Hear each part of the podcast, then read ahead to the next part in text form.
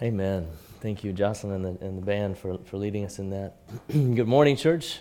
Good morning. My name is Justin. I'm one of the pastors here, and as we've heard several times already, today is Palm Sunday. Today is the beginning of Holy Week. Next week we will be celebrating Easter, and we are excited about Easter. I will admit and I will acknowledge that Easter snuck up on me this year, but I'm still excited because, as Watson said, it will be our first in-person Easter since 2019. The whole last decade, if you think about it. But I can't wait for that. And please join us also for our Good Friday service with and at Washington Community Fellowship on Friday at 7. And then join us again a week from now, right here, as we celebrate Resurrection Sunday. It'll be a celebration. I do want to encourage you to participate in both Good Friday and Easter Sunday. We need both. We need both lament and celebration. We need both mourning and joy. Life draws both tears and laughter out of us. God meets us in both the weeping and the dancing. And so please try to participate in the full experience this coming week. Also, just a quick note, we mentioned this a couple of weeks ago, that we will be keeping our in-person indoor mask requirement in place until the end of April, which obviously includes next week, which is Easter. With school spring break this week and with the BA2 variant hitting us right about now, we want to celebrate, and we want to celebrate responsibly. So again, come out to our first in-person Easter weekend in 3 years. It has been a long time coming, and I can't wait to be with you and for us to be together as a church. Let me also invite you to join us this week as we enter our last week of Lenten prayers. 7 a.m. every weekday. We've had folks who've shown up faithfully. There are folks who've joined us every day for Lent, and there have been folks who've just popped in now and again. Even if you haven't participated yet this season, Holy Week is as good a time as any to jump in and start your day in communal prayer with other church folks. You don't have to turn your camera on. Most people don't. Just head to go.christcitydc.org/Lenten prayer at 7. Pray with us for about 20 minutes. So this past week, Pastor Andrea led one of the Lenten prayer sessions, and she posed the question, as we reflect on God's all-knowing love, how does that make you feel? As we reflect on God's all-knowing love, how does that make you feel? And to be honest, the kind of week I had meant that reflecting on God's all-knowing love didn't make me feel particularly great. Yeah, I hadn't had the best week. Hadn't been as present or patient with my family. Hadn't felt real behind in preparing for Easter, and a bunch of other work. Wasn't as centered or as grounded in God as I wanted to be. And so when Drea reminded us of God's all-knowing love on Wednesday morning, what hit me at almost the exact same time were these these dual feelings of comfort and challenge. Comfort and challenge. Deep sense that God loves me as I am, and a deep conviction that there's more. There's more for me. There's more that God has for me, more that God longs for me, more for me to choose to step into. Many of you know or have seen or heard from my son Daniel. He is a joy and a delight to be around, most of the time. I say most of the time because, well, nobody's perfect. And one of the reasons for this week being what it has been is because I am now a parent of a three-nager, which is what it sounds like. Or to be even more clear, the Urban Dictionary definition is a 3-year-old spouting attitude like a spoiled teenager. A three-nager. Now, to be completely fair, this is the stage of human development that Daniel is at, okay? He's learning self-sufficiency, and he's learning boundaries. He has lots of words and lots of feelings, and he doesn't always know how to express those feelings. It's where he's at. And it's helpful for me and for Carolyn to know that this is part of his growth. It's part of the big picture, we got to go through this. It's still hard to be navigating these new spaces together, though. In some of the emergency research I was doing this week, notice Googling, I read this from the book How Toddlers Thrive by psychology professor Tova Klein. She writes, "They are caught between two battling needs, the desire for self and independence versus the need for comfort, security, and the familiar." Let me say that again. They are caught between two battling needs, the desire for self and independence versus the need for comfort, security, and the familiar. And I thought, she ain't just talking about toddlers here. I feel those needs.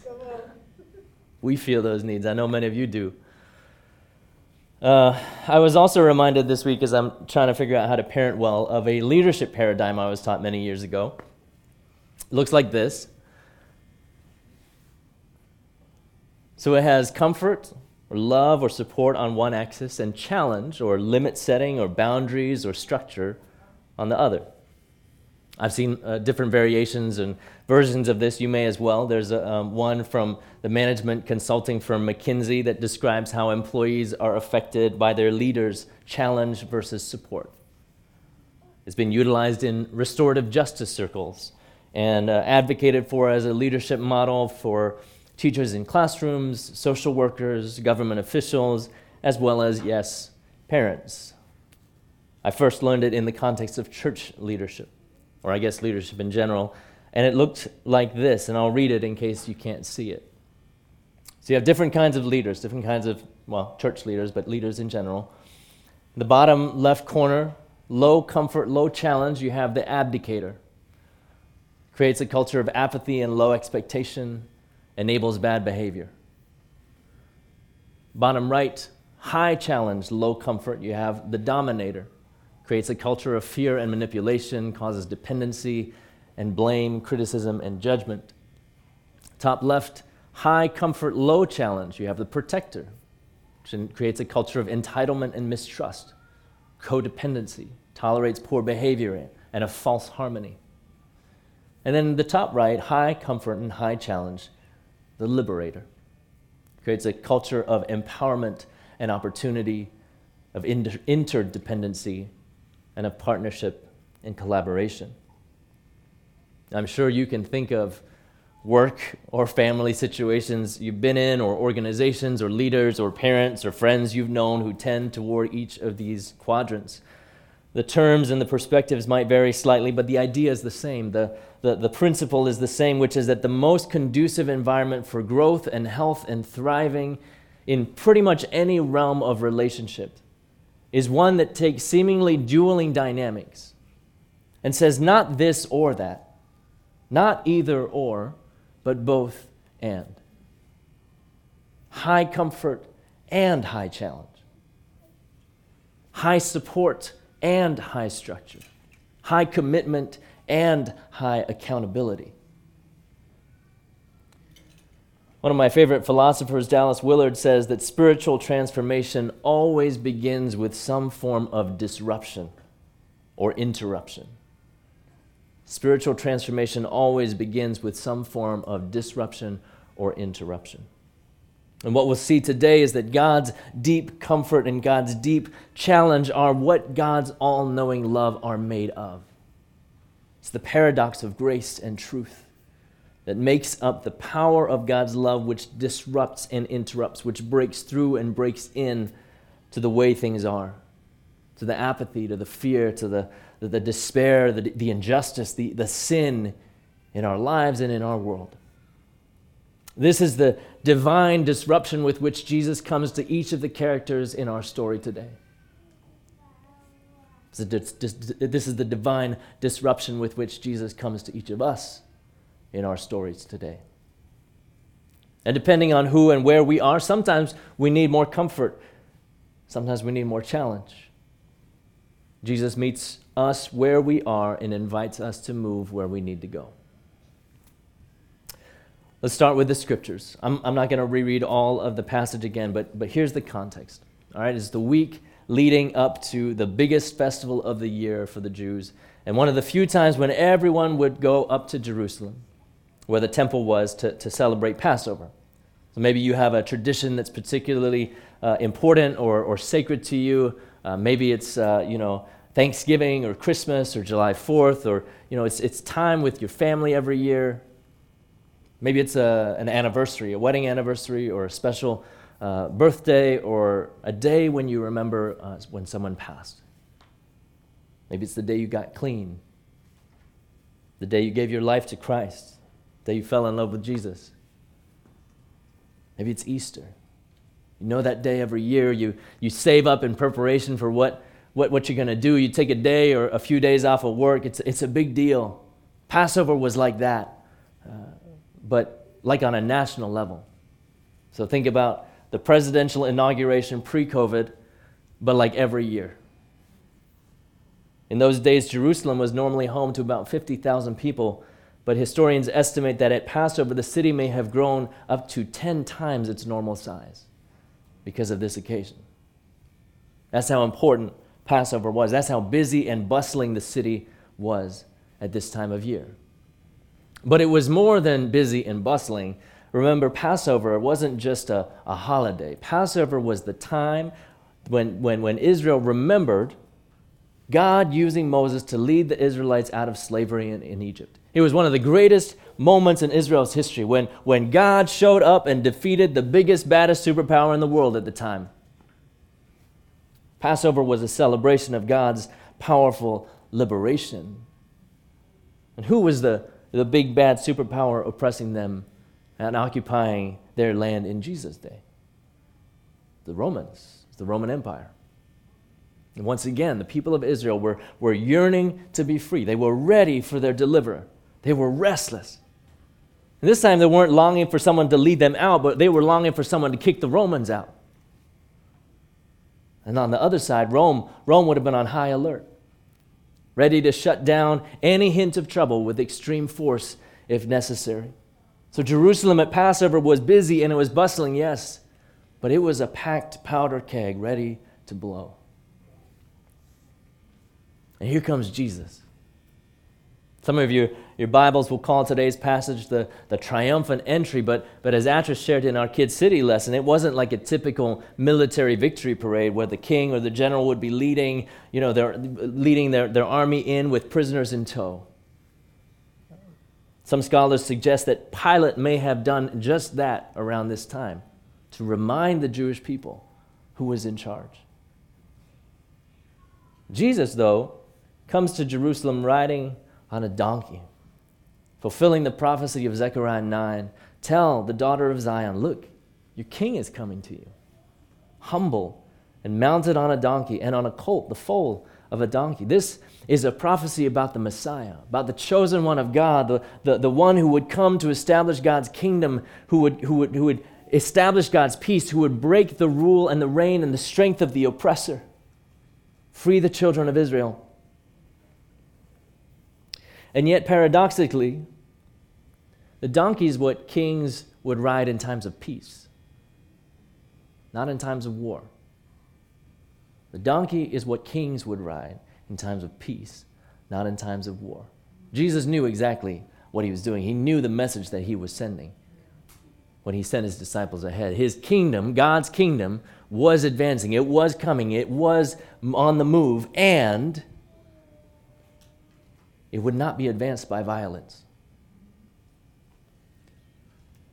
Still, as he rides the donkey toward Jerusalem, the embodiment of prophecy, this coming king, we're told the whole throng of his disciples began rejoicing. They praised God with a loud voice because of all the mighty things they had seen. They said, "Blessings on the King who comes in the name of the Lord. Peace in heaven and glory in the highest heavens." Some of the Pharisees from the crowd said to Jesus, "Teacher, scold your disciples. Tell them to stop." The Pharisees often get a bad rap in the gospel accounts. They're the fun sponges, the legalists. They're the ones that we say, "I thank God that I'm not like them," right? But there are also leaders trying to protect their people and themselves. But you think about the delicate, precarious political situation they were in. The last thing that you would want is for some Messiah wannabe to bring the might of Rome down on them. Jesus was not the first Messiah to show up. He was not the last either. At least He wasn't the first or the last person to claim that they were the Messiah. And every time it ended the same way. Crucifixion or military defeat, followers in disarray, and the Jewish people no more free than before. Yet Jesus says to the Pharisees, he says, I tell you, if my disciples were silent, the stones would shout. The divine disruption here is this contrast between the Pharisees and the disciples. It's an invitation to consider the spiritual and the communal response to Jesus. One group took a big risk in rejoicing. You know, we tend to think about, I get to worship here. We have that freedom in this country. One group took a big risk in praising God for Jesus' coming, in saying, blessings on the King who comes in the name of the Lord. Let me tell you, if you were a Roman, you're not hearing king in neutral terms. It is a risk to say blessings on the King who comes in the name of the Lord. The other group, these Pharisees, let fear masquerading as common sense and rational thinking blind them to the very one they had been waiting for. The very one who was right there in front of them. In the following verses, we're told, as Jesus came to the city and observed it, he wept over it. He wept over Jerusalem. He said, if only you knew on this of all days the things that lead to peace. But now they are hidden from your eyes. The time will come when your enemies will crush you completely, you and the people within you. They won't leave one stone on top of another within you, because you didn't recognize the time of your gracious visit from God. The Pharisees couldn't see God incarnate right before them, and nor could Jerusalem. See, the Jewish religious and political leaders at the time were even then trying to curry favor both with the oppressed and restless Jewish people and with the Romans in power. They were trying to play both sides. And ultimately, their machinations would lead to the destruction of Jerusalem, the destruction of the temple by Rome in AD 70, just as Jesus had foretold. All because they didn't see God in their midst. They didn't see the Prince of Peace. They didn't see the one who brings peace. They didn't see the one who is our peace. They couldn't recognize him. God is, and always has been, working to bring life out of death. Always has been. Working to bring light out of darkness, and hope out of despair, and joy out of tragedy, and justice to a broken world and to those who are crying out for it. God is and always has been working, even when we can't see it.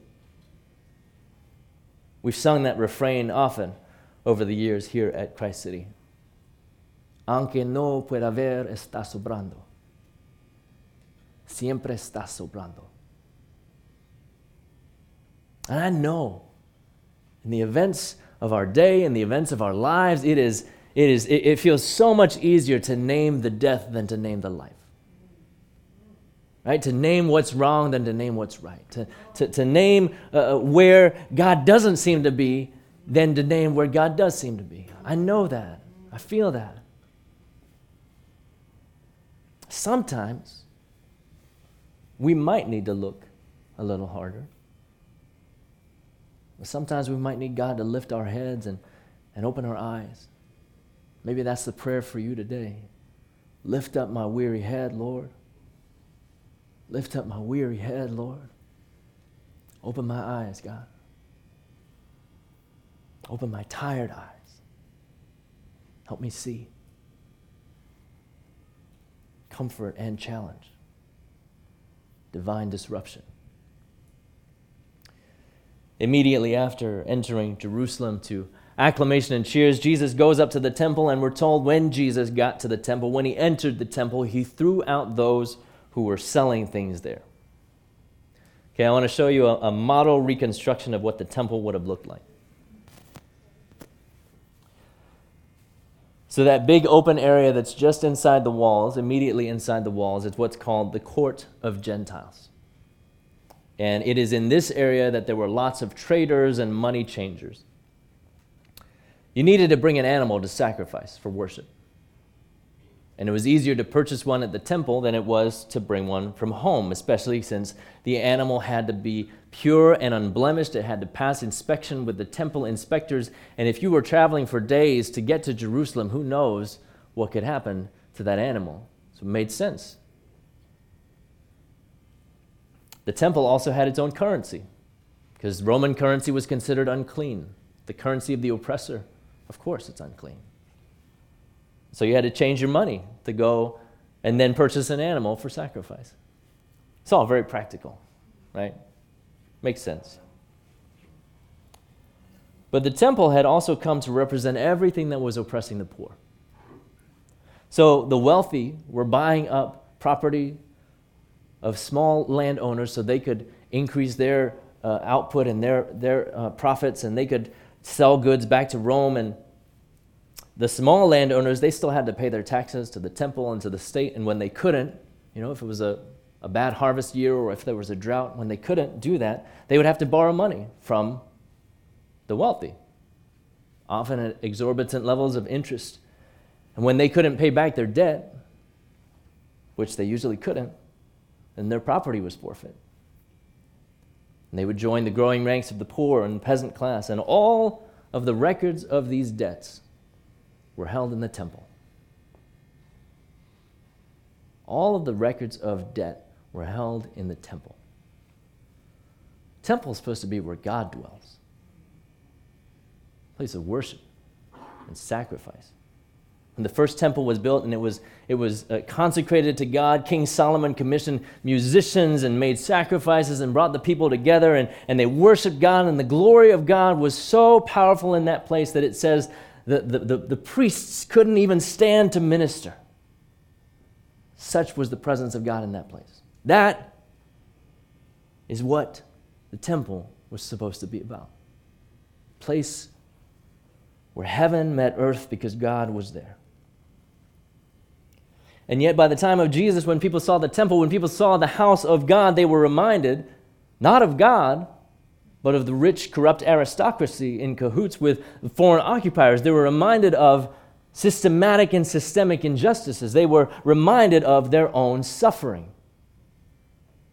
Years after Jesus, when another rebel Jewish army stormed the temple, the first thing they did was to burn those records of debt. Like hackers wiping out all of our records of student loan. Oh, we feel that one. We feel that one. That's how deep the pain was felt. Sometimes divine disruption comes in the challenging form of overturning unjust tables and interrupting unjust practices. This is not the way things are supposed to be, Jesus is saying. This is supposed to be a place of worship, a place where people come to meet with God, but you have made it a symbol of oppression and sin.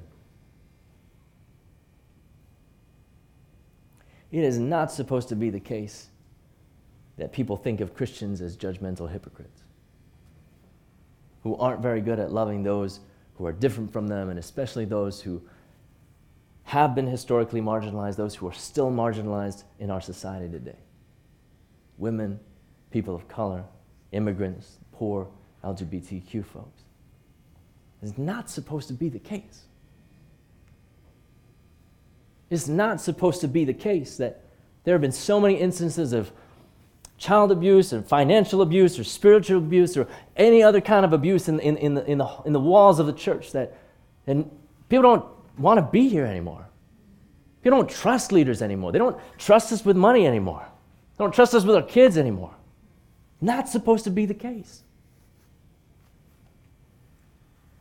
It's not supposed to be the case that Christians are seen as siding with the status quo while people continue to be trapped in cycles of systemic injustice and sin. This is not the way things are supposed to be. In Scripture, the concepts of righteousness and justice are, often intertwined because righteousness is not about personal piety. It's not about a particular stand of individual moralism. It is about right relationships. It's about wholeness within community and within society. And relationships, y'all, they involve other people. They involve our interactions with other people. Justice involves other people. It involves defending the image of godness in everyone, challenging the practices and processes and systems and structures that deny or denigrate that divine image. To paraphrase Rowan Williams, the former Archbishop of Canterbury, where human dignity is most vandalized, that's where we need to make the biggest fuss. That's where we need to make the biggest fuss. Jesus' actions, you see, while they were certainly challenging to those who are enacting the injustice, would simultaneously have brought some comfort to those longing for justice. A measure of solidarity, right? Seeing this rabbi, this healer, perhaps, who knows, perhaps even the Messiah of God, stand up to the rich and powerful. Maybe Jesus is for us. Maybe God is for us. The kingdom of God that Jesus presents us with and comforts us with and confronts us with has implications for every one of us and for every area of the world, for every life and every sphere of life.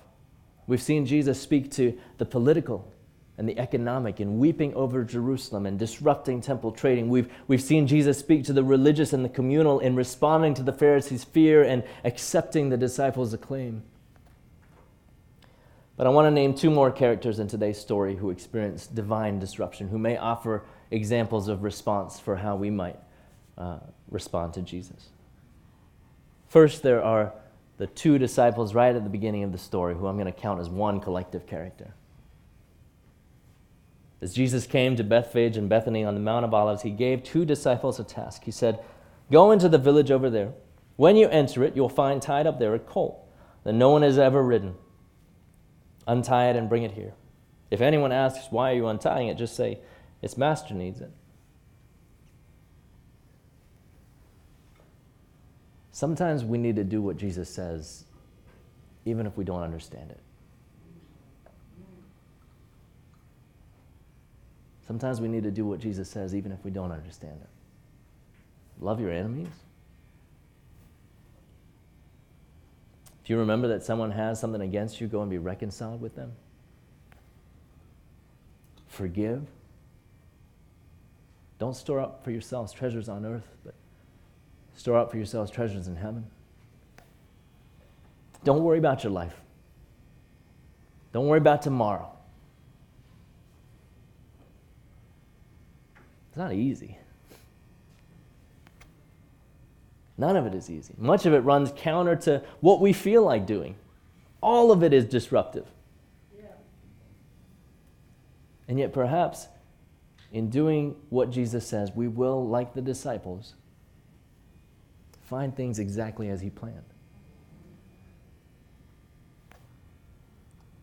Second, there's an invitation to all of us, to every single one of us, all of us here, to be like the colt.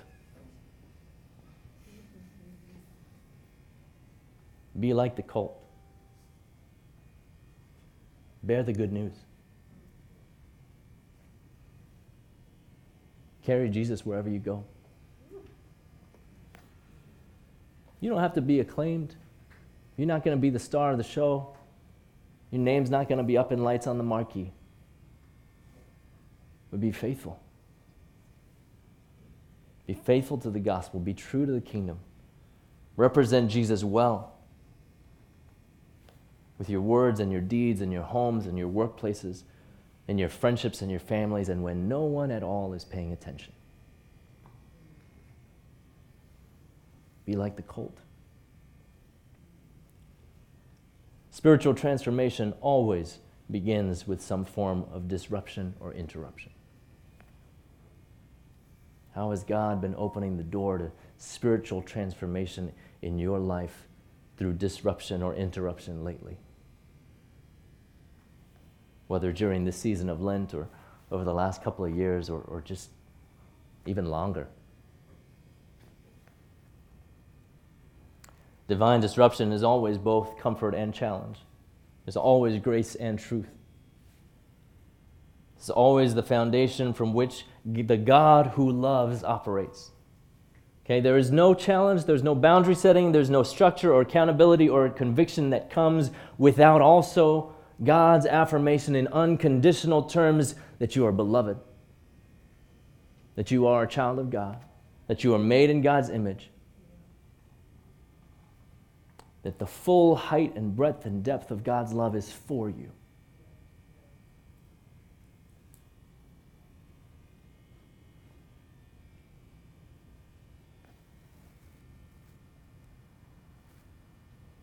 Maybe today you need to hear the reminder from God that I understand. I know what it feels like.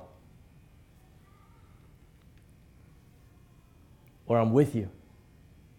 I'll never leave you.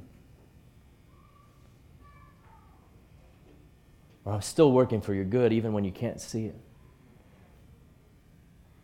Or I still love you. There is nothing you can do to take you outside of my love. There is nothing you can do to take you outside of the love of God.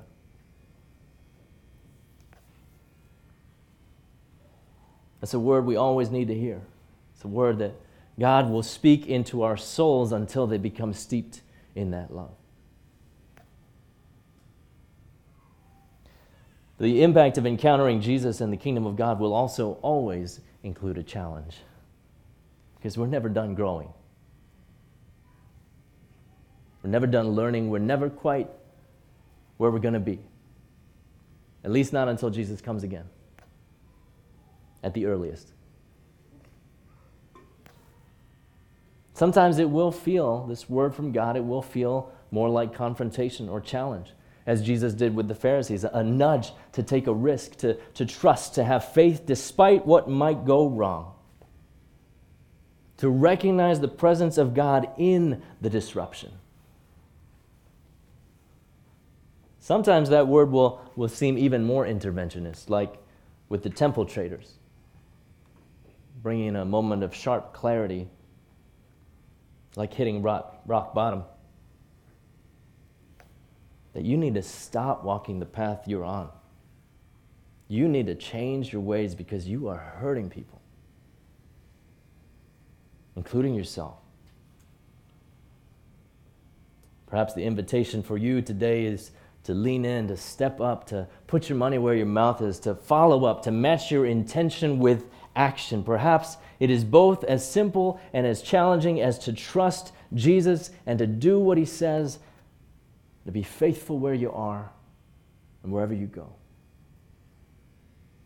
I want us to just take a moment right now. The band's going to come up. We're going to have a moment of just reflection and preparation. What is the word that the Lord has for you today? What does God want to say to you today?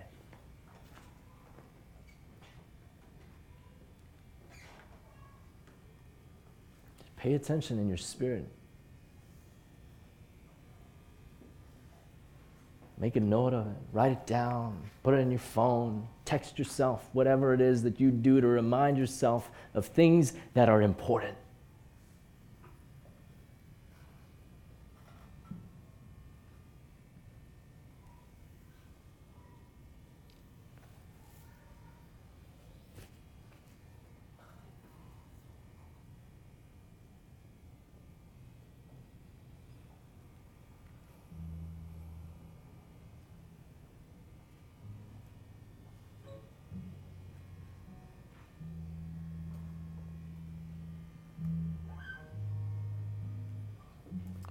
God, every single one of us here today is carrying something, is wrestling with something, is holding something heavy. And in this place, in this time, we need to hear your voice that says, I'm with you. I see you. I know what you're going through. You're not alone.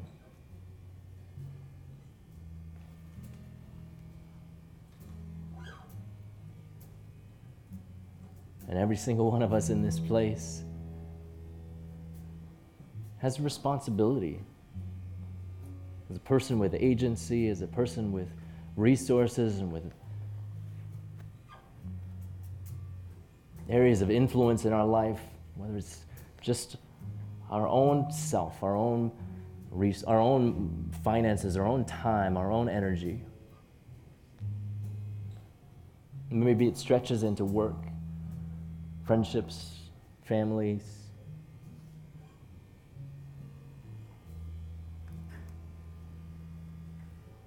It's always an invitation to more. Not in a guilt-inducing way, not in a browbeating way, but in a way that says, come on, there's more. Let's go get it. Let's go together.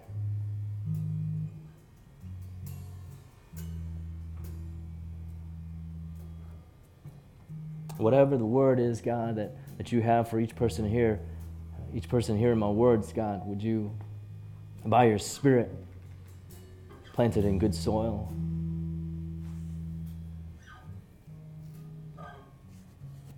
Would you make it come to life?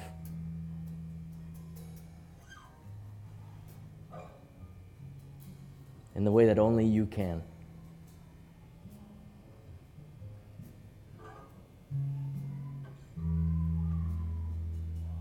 Because we pray it in your name, Jesus. Amen.